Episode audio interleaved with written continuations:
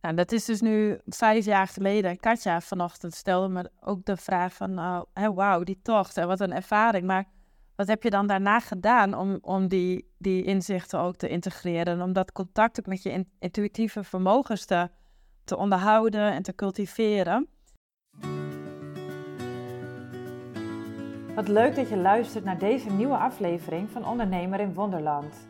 Mijn naam is Jorien Weterings en ik ben de oprichter van Broesli.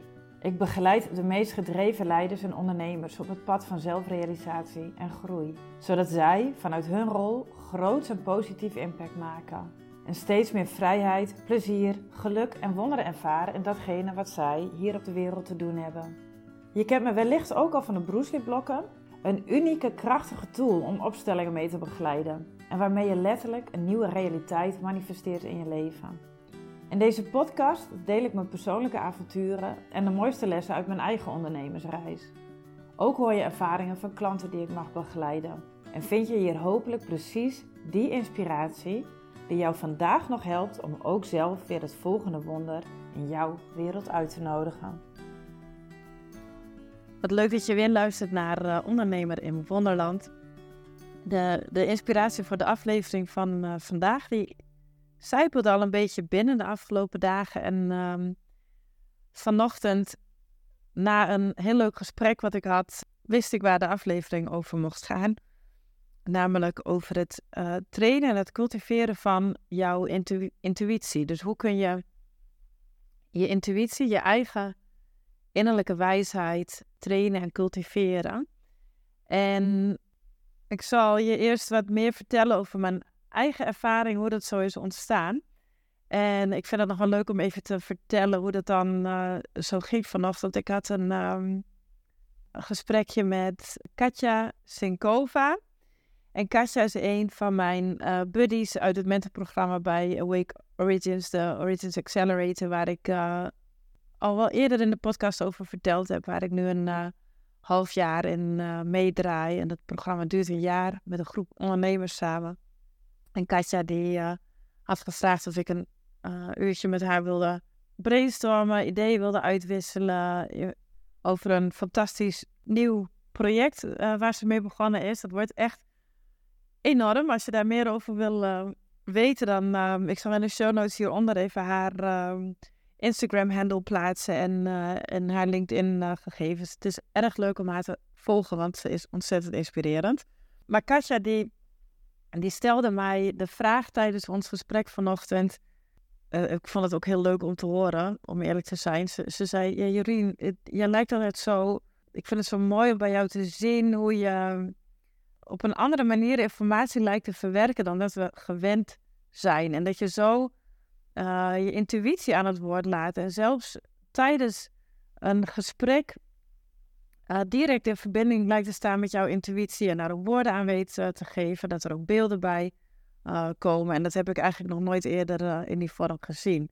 Nou, ik vond het, wat ik zei, al superleuk om te, om te horen, want ik ben me er zelf niet altijd bewust van hoe dat op een ander overkomt. Dus dan is het heel leuk om, om dit soort reacties terug te krijgen. En ze stelde me ook de vraag, hoe heb je dat nou zo ontwikkeld? Hoe is dat bij jou tot stand gekomen? Of hoe heb je daarmee leren werken? Hoe heb je jouw eigen intuïtieve vermogens?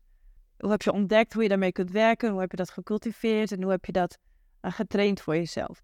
Nou, dat vond ik een superleuke vraag, want ik heb er eigenlijk nog nooit zo heel bewust bij uh, stilgestaan. En het eerste wat bij mij naar boven kwam is de pelgrimstocht die ik vijf jaar geleden heb ondernomen, 2000 kilometer wandelend vanuit het oosten van Frankrijk naar het uiterste westen, westelijke puntje van Spanje, Santiago de Compostela en iets verder door naar de kust. Nou, daar heb ik nog een hele episode over opgenomen. Dat is volgens mij de derde aflevering van, uh, van deze podcastreeks. En dat is eigenlijk een keerpunt in mijn leven geweest waarop ik, uh, waarna ik niet anders meer kon dan luisteren naar die intuïtieve wijsheid. En ik um, zal je zo kort iets vertellen over de drie fases die ik voor mezelf heb onderscheiden in die, in die reis. En of je nou een pelgrimstocht maakt of een ander soort ervaring. Het is iets wat je ook tijdens een wandeling op een dag of tijdens een retreat uh, zult ervaren. Dat maakt dus eigenlijk niet uit. Ik zal je straks iets vertellen over die drie fases die ik zelf heb ervaren tijdens mijn pelgrimstocht. En daarna, dat was ook een hele mooie vraag die, uh, die Katja vanochtend stelde, is van oké, dan heb je die ervaring gehad en heb je dat in jezelf ontdekt, maar hoe kun je dat dan vervolgens integreren in je dagelijks leven? En dus hoe kun je dat contact met jouw eigen intuïtie, hoe kun je dat onderhouden, uh, versterken, deze meer integreren in je dagelijks bestaan? En uh, tot slot wil ik in deze aflevering jou ook nog wat tools meegeven waarmee je uh, zelf kunt spelen, die, die jou van ondersteunen als jij dit pad wil bewandelen voor jezelf, om mm. nog dieper en makkelijker in contact te komen met je eigen intuïtieve wijsheid. En de belofte die daar dus geldt, is dat je leven gewoon een stuk rijker wordt, uh, gelukkiger, soms ook wel wat oncomfortabeler, uitdagender, maar ook veelbelovender, groter, impactvoller, uh, bevredigender, gelukzaliger, dieper, intenser. En heb ik nog gemakkelijker al gezegd? Geen idee, maar ook echt gemakkelijker, omdat je zo zuiver in afstemming leeft, deelt, werkt, ervaart vanuit afstemming met wie jij daadwerkelijk bent. dat is eigenlijk de meest gemakkelijke staat van zijn. Nou, even terug naar die pelgrimstocht. Dat is dus vijf jaar geleden. En um, wat ik. Een van de eerste dingen die ik ervaarde toen ik onderweg was. En dat was, dat was dus niet per se leuk. Daar was ik ook niet op voorbereid. Had ik geen enkele uh, rekening mee gehouden. Geen idee dat dat mij zou gaan gebeuren. Ik, ik, ik, vertrok vol verwachting en met goede moed. En uh, heel veel zin ook in um, het avontuur wat me te wachten stond. Maar ook met een soort nederigheid naar de omvang van de, ja, de onderneming. Het was 2000 kilometer, dus dat is nogal wat. En ja, ja, kon mijn lichaam dat allemaal wel aan. dus dat vond ik spannend. Maar ik had mezelf ook gezegd, nou, als het niet meer gaat, kan ik altijd stoppen. Um, ik hoef het doel niet te halen. Het belangrijkste is dat ik onderweg ben gegaan. Dus vol verwachting en een beetje ontzag uh, voor de reis die voor me lag, ben ik vertrokken. Nou, het was misschien al op de tweede dag dat ik merkte dat er ontzettend veel emoties naar boven kwamen. En emoties, maar ook herinneringen die mij emotioneerden. En de emoties, dat, dat waren vooral emoties van verdriet, angst, onzekerheid, teleurstelling, Kortom, niet bepaald aangename emoties om te ervaren. En nou, er kwamen dus veel herinneringen naar boven, beelden van vroegere gebeurtenissen, die me echt volop raakten. En ik merkte aan mezelf in die begindagen van de, van de wandeltocht, ik werd er bijna door overweldigd. Het was, het was zo intens en zo veel. En het regende ook nog eens uh, heel hard in die begindagen. En, um, en ik voelde aan alles, ik kan je niet voor weglopen. Dus terwijl ik aan het lopen ben, terwijl ik aan het wandelen ben, komt het naar boven. Ik ben aan het bewegen, uh, ik ben onderweg. Ik heb niks anders te doen dan lopen. Voetje voor voetje, stapje voor stapje lopen. Dus dit is het enige wat er kan gebeuren. En wat ik daarmee wil zeggen is dat het onvermijdelijk was, dat ik wist dat het onvermijdelijk was dat dit zou gebeuren en zou blijven gebeuren en dat ik het ook niet zou kunnen controleren. De enige manier om al die emoties en die, hè, dat ongemak niet te ervaren, zou zijn geweest uh, mezelf gaan afleiden met andere dingen. Nou, dat kan niet als je aan pelgrimstocht aan het lopen bent. Dat kan niet als je een lange uh, afstandswandeling aan het lopen bent. Op de een of andere manier is het onmogelijk om niet aanwezig te zijn bij wat er daadwerkelijk in jou leeft. Nou, en dat was dus best overweldigend. Um, maar ik wist ook dat wat ik, wat ik kan doen, ik kan hem, als ik dit niet wil, dus de enige manier om, uh, uh, om dit niet te ervaren is stoppen met de pelgrimstocht. Maar dat wilde ik natuurlijk niet, want terwijl ik al die emoties ervaarde, bewoog ik maar door een ongelooflijk schitterend landschap heen. Het was zo ongelooflijk mooi. En ik liep in het begin door Bourgondië, het zuiden van Bourgondië naar de Auvergne uh, door uh, heuvels en dalen, bossen en bergen. Um, ik was helemaal alleen. Uh, de eerste twee weken kwam ik bijna niemand anders tegen onderweg. Af en toe in een dorpje en een paar mensen. Dus ik ging zo volop in die natuur, op in het landschap. En dat was echt een magische, machtig mooie ervaring. En ook naar iedere heuvel, naar iedere bergtop verscheen er weer een nieuwe uh, vallei. Waar uh, de uh, planten net weer iets anders waren. Waar net weer even iets andere vogeltjes te horen waren. En waar de bouw van de huisjes net iets anders was. Dus er was iedere keer, naar iedere heuvel, naar iedere bergtop, in iedere nieuwe vallei, was er weer iets nieuws te zien. En dat mijn nieuwsgierigheid bleef zo geprikkeld. Van, oh, ik ben zo benieuwd als ik door blijf lopen, wat gebeurt er hierna? Het ontzag voor de, voor de schoonheid van de omgeving was zo groot dat ik um, dat dat voor mij 100 miljoen miljard keer belangrijker was dan al die ongemakkelijke emoties die ik onderweg ervaarde. En aangezien je tijdens zo'n tocht toch alle tijd hebt om maar na te denken, om je bewust te worden van wat gebeurt er eigenlijk in mijn hoofd, wat gebeurt er in mijn lichaam, werd dat na een aantal dagen steeds iets rustiger. Dan kon ik het steeds meer aanvaarden dat dit nou eenmaal is wat er gebeurt eh, als je zo'n tocht gaat ondernemen. En kon ik er ook de schoonheid van uh, inzien. Dus ik, ik, het is pas later terugkijken dat ik me veel bewuster ben geworden van het proces en ook van die drie fases. Daar zal ik je straks wat over vertellen. Uh, maar tijdens de tocht zelf in die begindagen voelde ik al, dit is waardevol, het is belangrijk. En uh, de schoonheid en de grootheid van de omgeving, die nodigt mij uit om, om ook hier doorheen te blijven lopen. Om ook door dat ongemak heen te blijven bewegen. En ik voelde al dat me dat dichter bij mezelf bracht dan dat ik ooit eerder had ervaren. Dit, dit, dit duurde ongeveer twee weken totdat ik aankwam in, uh, in Le Puy-en-Velay. Uh, een grote pelgrimsstad van waaruit veel meer pelgrims vertrekken. En deze eerste twee weken, die zie ik een beetje als die eerste fase van een reis. Dus de, en de eerste fase van zo'n reis, die staat in het teken van aan de oppervlakte laten komen van alles wat er in je leeft. En door het aan de oppervlakte te laten komen, kan het ook oplossen. Kan het verdwijnen? Is het op een gegeven moment niet meer nodig om je aandacht te vragen? En zolang je die ruimte niet neemt, of zolang, je, zolang er geen ruimte is voor uh, onverwerkte emoties, uh, herinneringen die nog geen plekje hebben gekregen, en misschien spijt of teleurstelling over dingen die in het verleden wel of niet zijn gebeurd, zolang dat geen, niet aan het licht mag komen, niet in je bewustzijn kan komen, dat er geen tijd of geen ruimte voor is, dan draag je de last ervan met je mee. En in die eerste fase van de tocht, uh, daar kijk ik dus nu op terug als een fase waarin ik de last heb losgelaten.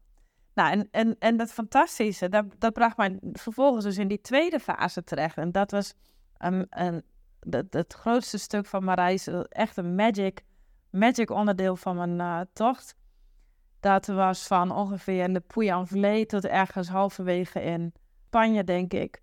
En vanuit Le Puy-en-Velay, ik liep toen over de hoogvlaktes van de Aubrac in Zuid-Frankrijk, richting de Pyreneeën, de Pyreneeën over en vervolgens het Spaanse land in.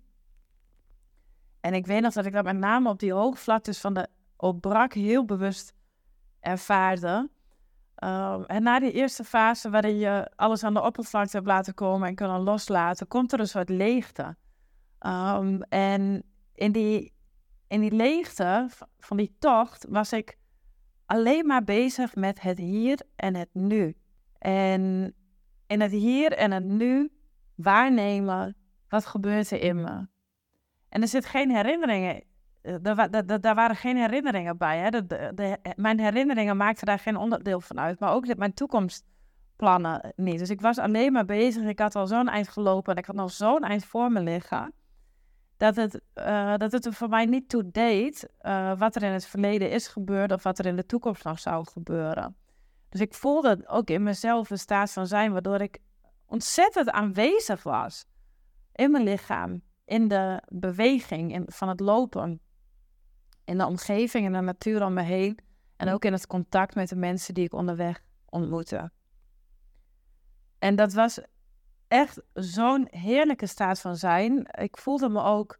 Ik, ik merkte dat ik toen ook veel meer met mijn handen bijvoorbeeld langs de bloemetjes in de berm streek. En uh, dat ik af en toe stil stond om een boom aan te raken. En ik voelde me onderdeel van die omgeving, van de natuur om me heen. En ik, ik, ik denk dat ik eerder en later in mijn leven niet meer zo'n ongelooflijke eenheidsbeleving heb gehad als tijdens die fase van de tocht, waarin alles ja, leeg was, leeg van verwachting, leeg van verleden.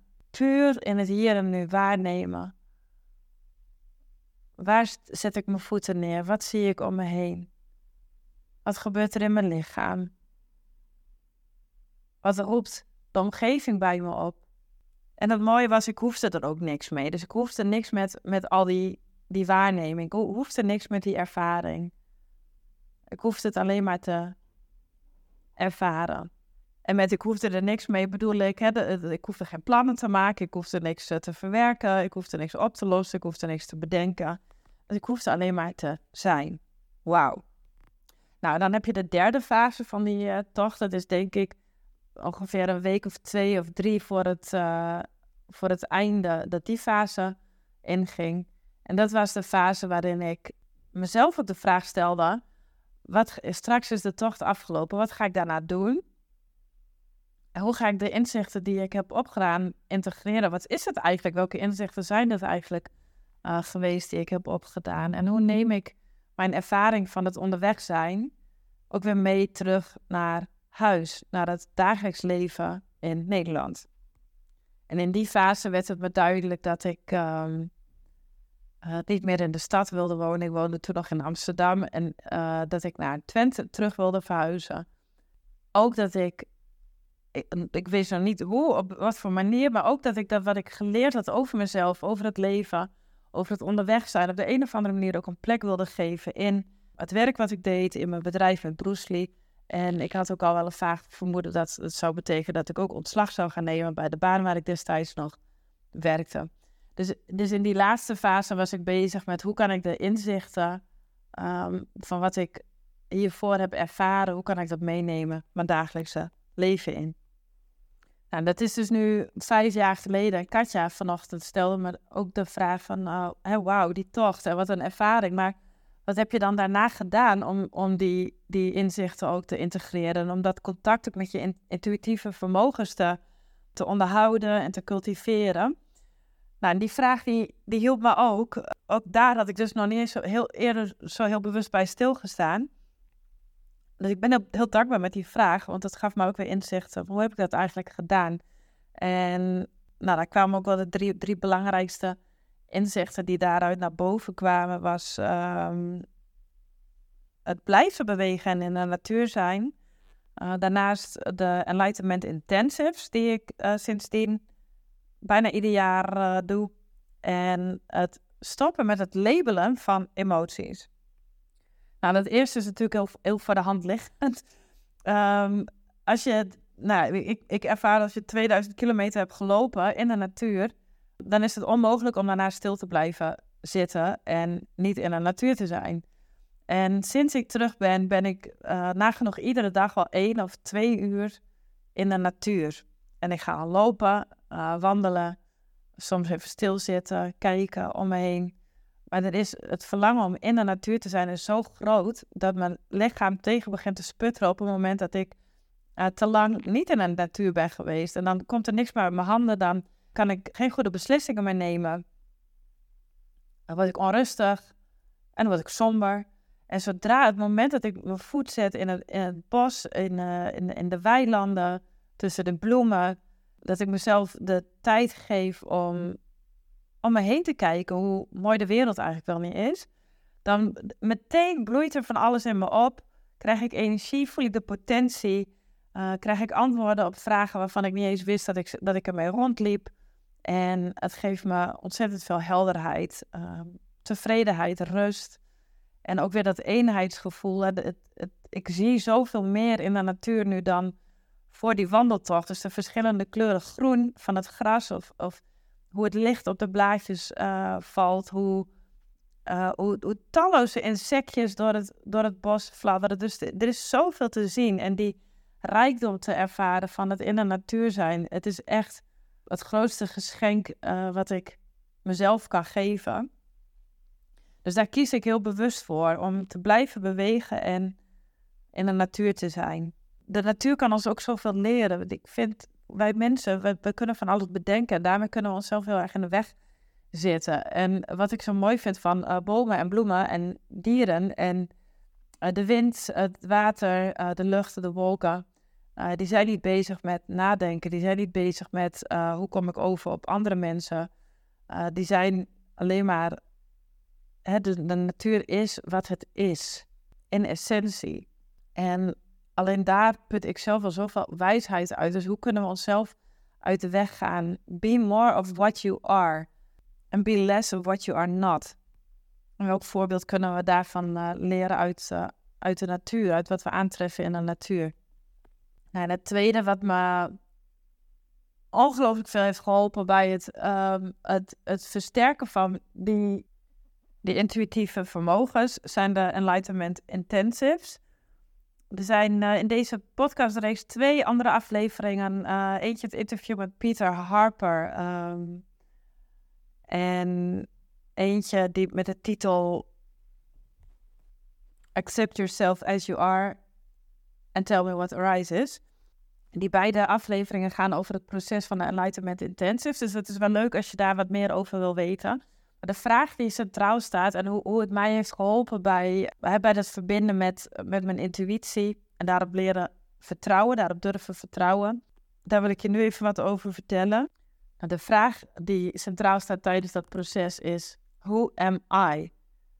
Who am I without my stories? Wie ben ik zonder mijn verhalen, zonder mijn maskers? Wie ben ik in essentie?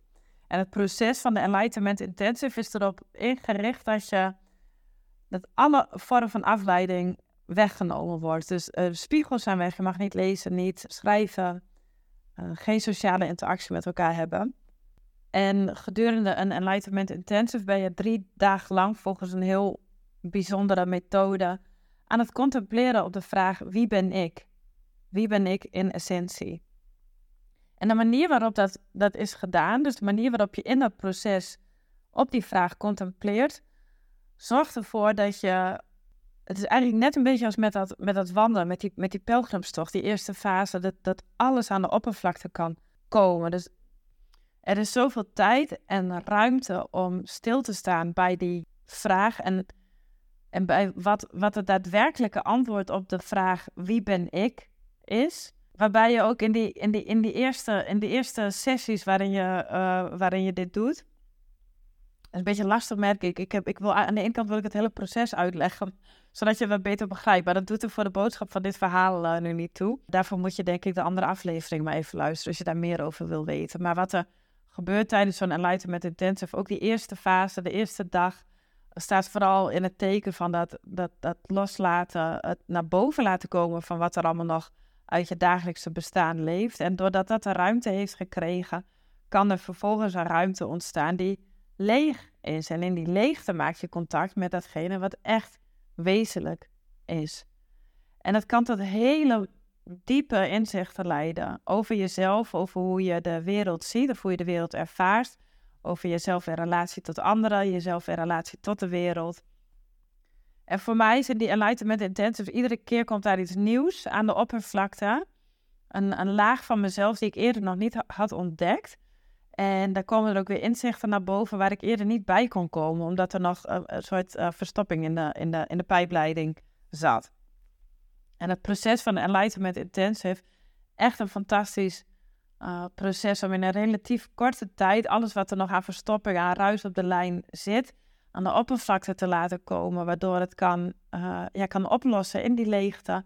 En dat je vanuit die leegte uh, nieuwe wijsheid, nieuwe inzichten kunt, kunt ontvangen. En het mooie ook van dat proces is dat je steeds communiceert over jouw ervaring. Dus je, je, de vraag wordt je gesteld, tell me who you are. En jij deelt wat jouw directe ervaring in dat moment is. Nou, mij heeft dat enorm geholpen om woorden te kunnen geven aan de, mijn innerlijke ervaring.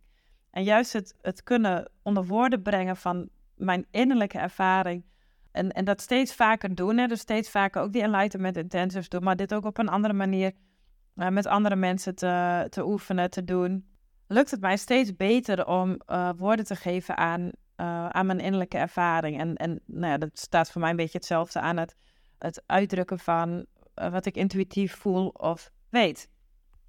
Nou, en het derde, ik zei net, er zijn drie dingen die mij, uh, er zijn echt nog wel veel meer, maar ik vind voor het overzicht wel handig om er drie te noemen. Die drie dingen die mij uh, echt hebben geholpen bij het onderhouden, het integreren, het cultiveren van, uh, van, van het contact met mijn intuïtie, hè, de bewegen in de natuur en die enlightenment intensives en ook het stoppen met het labelen van mijn emoties. En met labelen bedoel ik, nou, we hebben vaak de neiging om wel grappig, de sirene gaat uh, nu af. Het is de eerste maandag van de maand. Nou, dat past ook wel bij, bij dat labelen van uh, emoties. We hebben de neiging om emoties als uh, schaamte, schuld, angst, onzekerheid, twijfel, teleurstelling, verdriet, boosheid, jaloezie, om die te labelen als uh, negatieve emoties of laagfrequente emoties of um, nou, vooral emoties die we liever niet willen voelen. Want we willen graag die hoogfrequente, die vrolijke, heerlijke emoties ervaren als uh, bliss, uh, plezier, liefde, vreugde, vrolijkheid, energie, inspiratie, gelukzaligheid, verbinding. En zolang we die dat, dat labelen blijven doen. Dus zolang we onze emoties in hokjes gaan stoppen van dit zijn de emoties die ik wel wil voelen en dit zijn de emoties die ik niet wil voelen.